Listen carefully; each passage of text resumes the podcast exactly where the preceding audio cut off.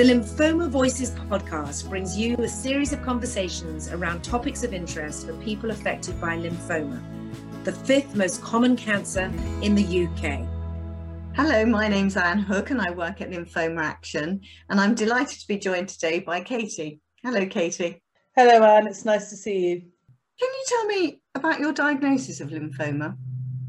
Oh, Anne, it was quite a journey, I can tell you. So I'd been feeling tired and run down for quite a long time, but in that very sort of non-specific way that I didn't really know what, what was going on. And then at the same time, I was having a lot of gynecological problems and I was um, recommended for a hysterectomy. And as part of that, they found out I was severely anemic and so on and so forth. Anyway, I had the hysterectomy to cut a very long story short. And I think everybody thought, well, that's sorted all that out. She'll be on the up and up from now on. And then as I was recovering, and I was recovering really quickly, I've got quite dry skin anyway. And I suddenly had a sort of lots of itching on my abdomen. And there was some really severe black crusting there. And coincidentally, I had a nurse friend coming to stay that weekend. And she said, Oh my God, I've never seen anything like that in my life.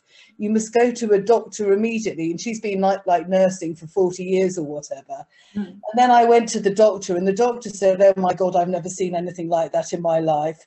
And so that all sort of went on for two or three weeks. And then eventually my GP referred me to, I was being treated at University College um, Hospital in London and referred me to the on duty dermatologist. Um, and she said, I've never seen anything like that in my life either. So then I just went through, and they took photos of it. I've been in these dermatology magazines apparently, but we went through just like endless tests. And I think the way it kind of works is it's like a process of elimination. Mm. And, um, you know, so they test for X. And she, the dermatologist said, I'm pretty certain you've had a severe allergy to something. And then over a period of weeks, when I'd had scans and blood tests and this, that, and the other, um, she worked out that I'd probably had a very severe reaction to heparin, which was the blood thinning drug I was taking post the operation. Mm-hmm. And that's where they eventually um, where all roads eventually led to lymphoma. And actually, when I got the diagnosis, the doctor who gave me the diagnosis said that people who don't have a history of allergies, which I didn't, you know, when when something like what happened to me, which is very rare, um, happens, there's always nearly, he said nearly all roads always lead back to bloods at the end of the day, but it just took a while to get there. But, you know, actually having a diagnosis was a, you know, I mean, people say this a lot, don't they? That you know, having a diagnosis is in some ways is re- reassuring because then you really know what you're dealing with. And actually, being a really rare case is also actually quite helpful because every time I go into the hospital, they still say to me, "Oh my God, you're the woman who had the extreme allergic reaction to heparin." So I don't have to start the whole story again and keep re-explaining myself. So um, yeah, so that, that, that's how I got to where I got to. And what were you diagnosed with, um, Katie? What what was the diagnosis for? It you? was a non-Hodgkin's um, lymphoma, and then the way it was explained to me was that you know it was a little bit I don't know it's probably a bad comparison, but by like being HIV positive or having diabetes, that you know there were certain things you could do. It was a chronic condition, but it was something that would um, develop very slowly and over time. Mm. And actually, that isn't what happened to me. I can't remember how many months it was, but I went in for a routine three monthly, you know, update. And then after I got home, the hospital phoned and said there'd been a quite a significant change in my bloods. So I think that was probably a bit more of a shock actually than the original diagnosis because I thought, well, you know, I'm, you know, I'm middle aged. I know lots of people with chronic conditions.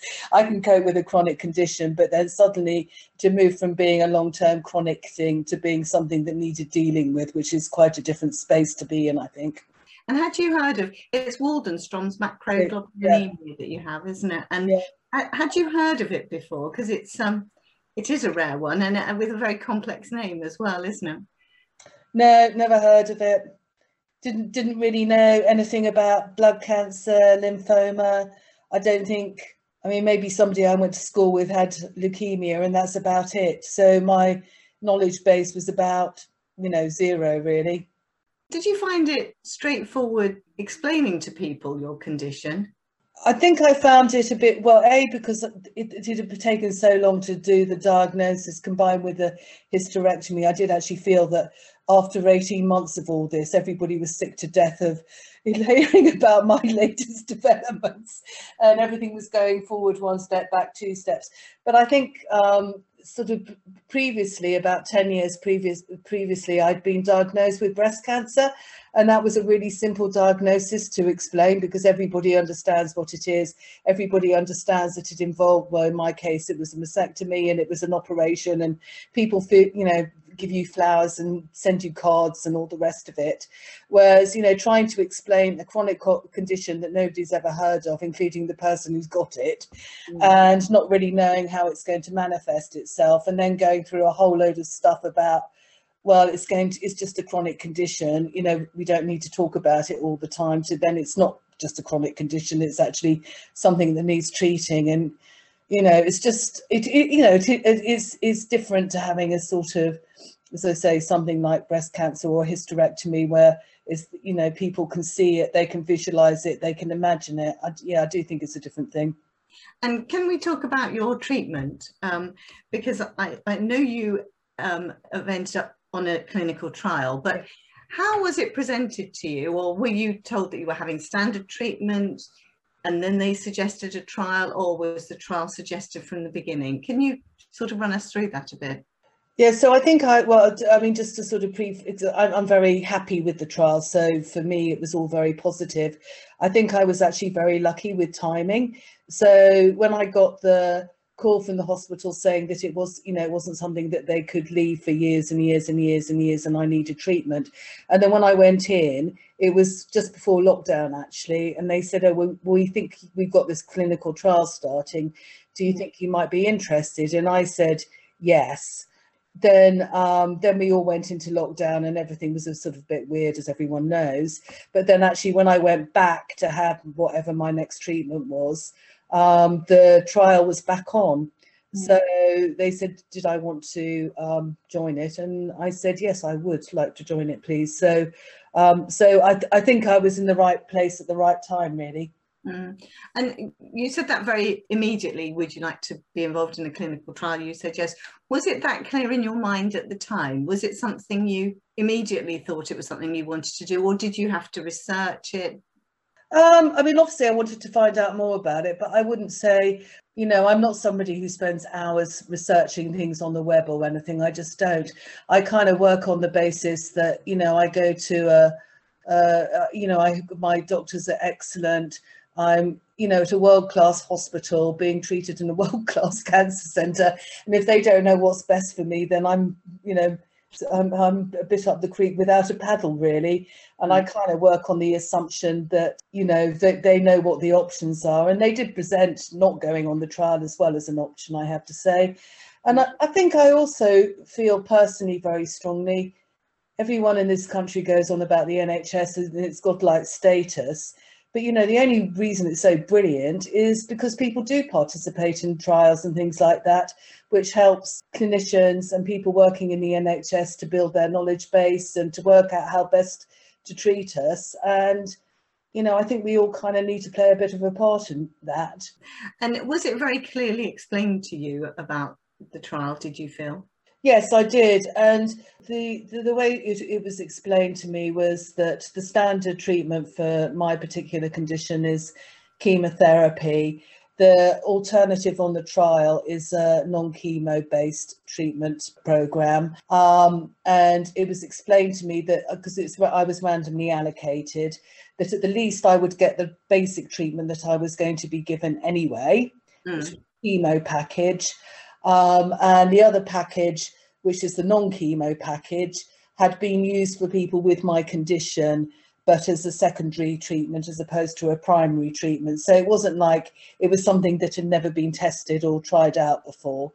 And it was also explained to me that whether I ended up in the chemo group or the non-chemo group, then I would get lots of extra, te- one maybe not lots of, but I would get extra tests and supervision and support and resource, um, obviously because they need to comply with the terms of the trial but also to i think also to try and keep people in the trial as well because of course people drop off and slip off and you mm. know and, and i ended up in the non-chemo group and it's a five year commitment so it's kind of quite a long commitment. So i you know i can imagine people do drop off on occasion. Yeah. How soon after you'd entered the trial were you aware of which arm of the randomized trial that you were on so basically, the, um, when I said I was interested in going on the trial, then I had to go through all these various medical tests to make sure I was fit enough to go on the trial, which were the things that I'm sure people who are listening to this are used to, like scans and blood tests and whatever. And once I was told that I was I could be accepted onto the trial, then before I started the treatment, that's when I got to know. So you know, the the, the chemo package was that one way of being treated and I was on the non-chemo package which was a completely different mix mm. of pharmacological drugs and treatments so I obviously had to know before I started because I would be I was doing something completely different. So so I knew but I, I mean I have to say to be quite if I'm going to be quite honest I was kind of quite keen not to go down the chemo route but actually I, I was put in the non-chemo group. So for me I was kind of quite relaxed about it all. But actually now I'm into the trial, I don't think it would have made any difference because the real benefits to me um, are not so much about the different treatments, but it's about, you know, the research nurses are amazing. You know, the extra support you get, the extra checks you get, the extra testing you get, you know, you have to keep a diary and all that sort of stuff. But, you know, you, you know, you sign up to getting lots of extra testing and that for me is a good thing you know, I just email my research nurses, which is just completely brilliant. Mm. And are you being treated at the same hospital you would have been treated for the chemotherapy? Yeah. When- I'm being treated at University College Hospital and it has a dedicated Macmillan Cancer Centre. So I am very lucky that it's a dedicated one site treatment centre where I get my medical treatment, but there's, you know, I can also get information, I can get counselling there, I can get complementary therapies, I can get advice on benefits or wearing a wig or any other number of things you know they, they and there's a big charity there so they try to make it part you know a big part of the community. And you said you felt very supported and you've mentioned the extra tests and checks. Do you feel that uh, that's been really beneficial or has that been quite a lot of extra work for you maybe by, by having to go to the hospital more frequently? Yeah yeah of course you know you have to turn up and you know I, you know, I think it's fair game. You know, they're giving me world class treatment. You know, if I have to take an extra day off work or whatever to go and be scanned, it's mm. kind of not in the grand scheme of things. You know, I don't think the demands are oner- too onerous, to be quite honest. When the clinical trial was explained to you, were you fully aware that you could leave it at any time if you'd wanted to? Was that made clear to you? Oh, oh yes. I mean, I think it's been a very iterative, you know, ongoing conversation. I've never felt under any pressure to do anything that you know I didn't want to do or whatever. And I've always been told that you know whatever I would still receive the basic package of the chemotherapy based treatments. And I hear from people that the paperwork to go on a clinical trial is fairly complicated. What was your experience? I, I don't remember it as being particularly um, complicated, but my day job is a bureaucrat, so I probably wouldn't find it very complicated because I'm used to filling in bureaucratic paperwork. So, you know, probably what I would say was it's, it's not a it's not a process where the doctor says to you, "Do you want to go on a clinical trial?" You say yes, and then it's all signed, sealed, and delivered the next day. There's quite a few steps mm. in between saying yes, I'm interested to yes, you're accepted. Mm. So you know, there's lots as I, as I say, lots of blood tests, lots of scans, lots of biopsies, lots of this, lots of that. Um, so it's not an, a, you know a, a, a, precise process of filling in a form, ticking a box, and off you go. So I can understand that people might find that a bit, you know, that waiting period a bit slow. And then, of course, when you enter the program, you know, as with everything you have never done before, it's always a bit nerve wracking, isn't it? And, um, you know, I didn't really know what what was going to happen to me until I got there and did it. That was that was fine for me. And, you know, I kind of, to be quite honest, I would rather have been doing, in, in my case, I was having sort of immunotherapy, which is delivered like chemotherapy, but it's a different drug. that than you know just sort of stumbling along every other month, having more bloods and not really knowing where it was going to go or whatever. So I sort of feel that it really enabled me to take a step forward to a place where I would be able to think about how it was going to be for me in the long term. What, in your opinion, have been the biggest advantages, and what, if any, have been any of the disadvantages in participating in? You know, um, the I mean, the biggest advantages for me are I'm being treated in a world class centre um, as I say, I think the research nurses are amazing. I mean, they are the for me the value added because you would get a consultant anyway, but you probably wouldn't get a research nurse anyway. And I've got direct access to three of them, which is just brilliant.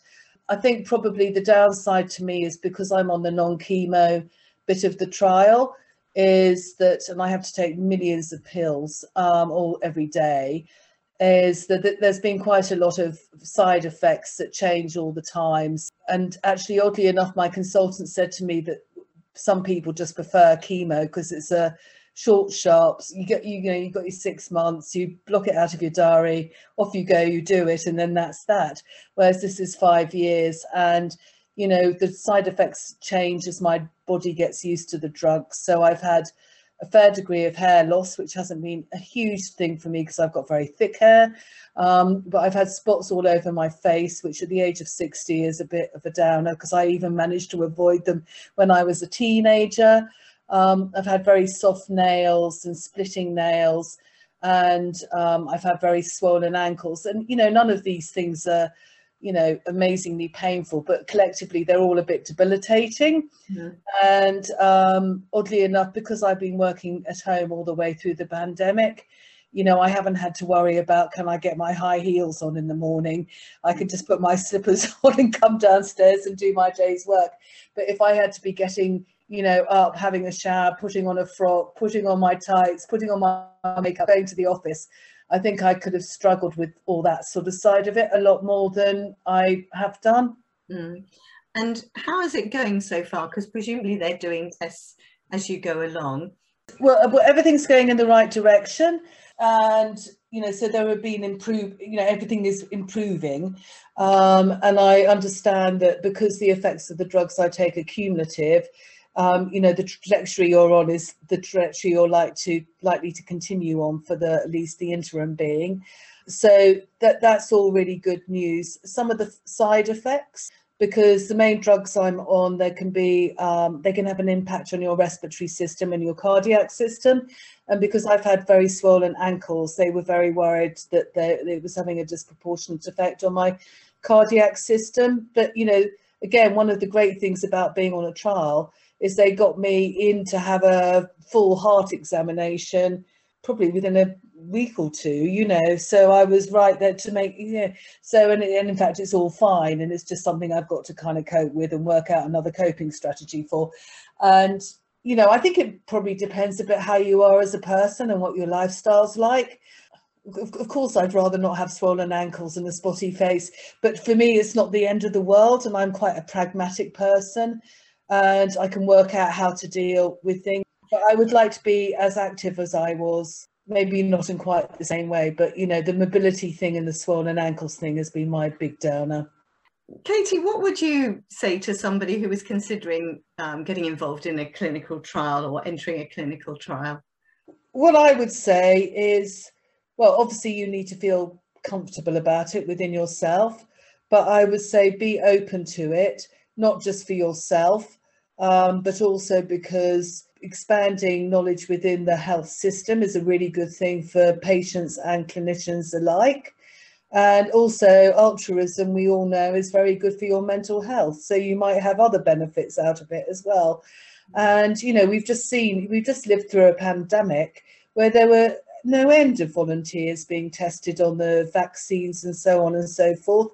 And without those people, none of us would be on our third jabs by now. I can tell you that for nothing. And, you know, I know somebody who is participating in a trial currently for people who do have blood conditions and are immune suppressed. And, you know, when, and I'm very grateful to him going through that trial because I will probably find out more about my own status as a result of his direct involvement. And, you know, everybody uses these terms very casually, like partnership, working in partnership with your health provider and whatever. Well, you know, partnership is about doing stuff. It's not just about sitting down and talking about stuff. I know I feel confident that these medical trials are incredibly well regulated and supervised. And I've experienced firsthand, you know, the extra supervision and surveillance I get. Trials are very serious business and they have to be properly supervised and managed and led. So I, you know, I respect all that. And what did your family think about you um, entering a clinical trial? I've got a friend called Nick, and if I ever want to find out about anything scientific, he can't think of anything better than spending all weekend going through a randomized control trial brochure and working out the odds of this, that, and the other. So I tend to take advice from him on these things. And I think his view was on balance, it was worth doing, so I went with it. What do my family think? Well, to be quite honest, Anne, I, I think, in a way, as I said right at the beginning of this conversation, you know, I just don't think they really know anything about the condition. So I don't really know. I mean, I think they probably just felt reassured that I was being treated at a really good hospital. I think that was probably their reassurance. And if the clinicians thought it was the best thing, then I should go with it. But you know, I think part of the, you know, the thing with these blood conditions, maybe I'm in a minority, but I, you know, I really think the awareness and the levels of understanding is very, very low. And I certainly didn't understand what it was all about until I was diagnosed.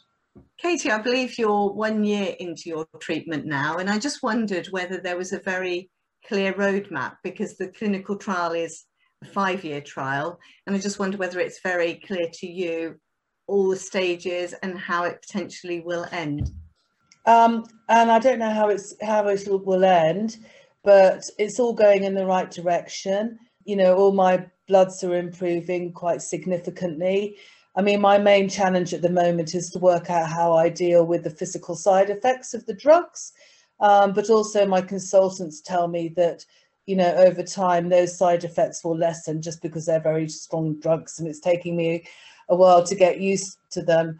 Um, in terms of the five years, no, we. I mean, I I don't really think like that anymore. I think I just sort of think, you know, I've just kind of got to work out how I'm going to deal with the here and now.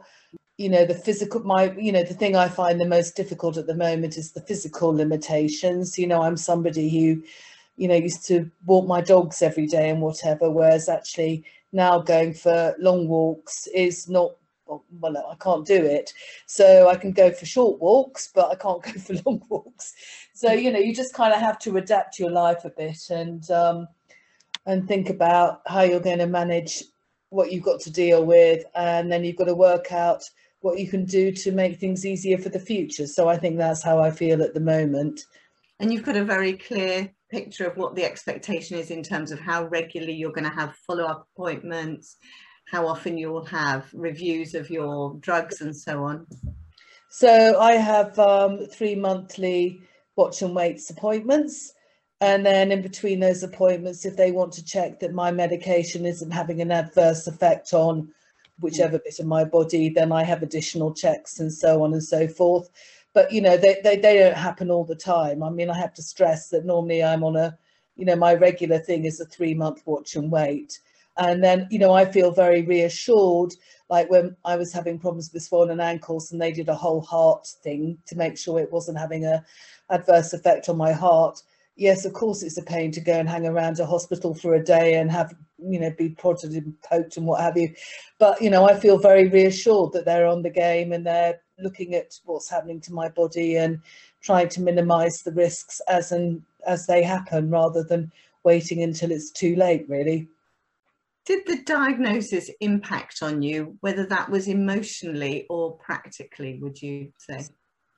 So i think for me it was all very weird because it all happened as we went into lockdown um, which i think you know obviously me you know it was so your life wasn't normal anyway so i was getting used to a lot of change during that period.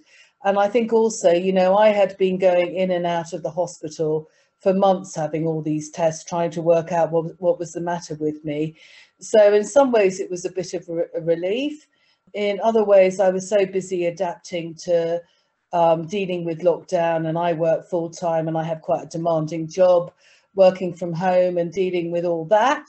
So, in this odd sort of way, I don't think, you know, my mind really has really called, didn't initially really catch up with it.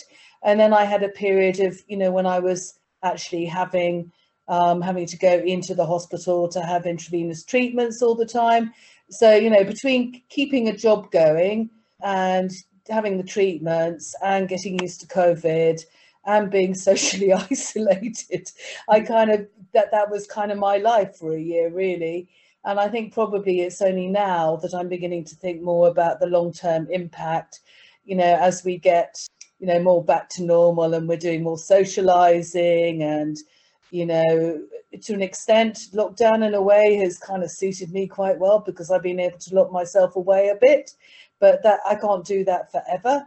Mm. And, um, you know, I'm going to have to sort of start applying my mind to how am I going to sort of, you know, deal with my diagnosis and deal with my normal life. And, you know, for example, we go on a walking holiday every year in Devon and we mm-hmm. went this year and obviously i couldn't do the walks you know and that's a big change for me. Um, but also it's a big change for the people i go on the walking holiday with you know that they you know it's difficult for them to know what to do. You know do they say are you all right? Why don't we do a really short walk instead of a long walk? And you know it's all those sorts of things i think for me that you have to think about. And i think also the other thing i there's two other things actually that i've i've sort of think is a, I've realised this is a serious illness. It's not something a quick operation is going to fix.